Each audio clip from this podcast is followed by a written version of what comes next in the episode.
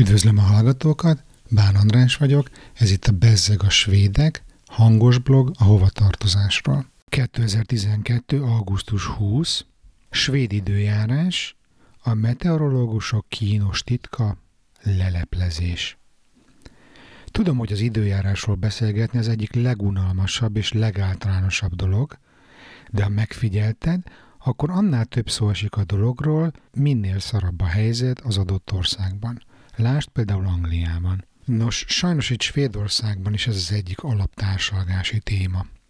Ráadásul a benszülöttek elmondása szerint az idei nyár egy kész katasztrófa, ilyet még sosem láttak. Továbbá a saját tapasztalatom alapján egyértelműen kijelenthetem, hogy az időjárás előrejelzés egyáltalán nem működik. De még az adott nap reggelén sem képesek eltalálni, hogy nagyjából mi lesz. Itt beraktam egy képet az eredeti blogpostba, aminek a linkje itt van a show notes-ba.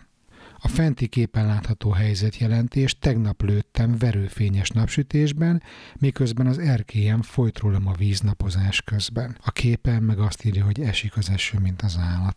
Holott 70%-os eséllyel esnie kellett volna. Ráadásul egész nap. Hát nem jött be. Már régen leszoktam arról, hogy megnézem az előrejelzést. Az egyik időjárás taglaló beszélgetés közben a kolléganőm egy olyan zseniális elméletet osztott meg velem, amit kénytelen voltam beépíteni a sajátjaim közé. És ez így szól.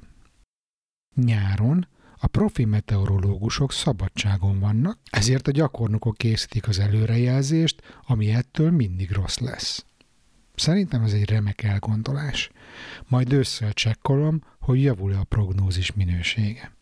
Köszönöm a figyelmet, és tudjátok, Facebook csoport, feliratkozás, megosztás, iTunes értékelés, meg a szokásos dolgok. Sziasztok!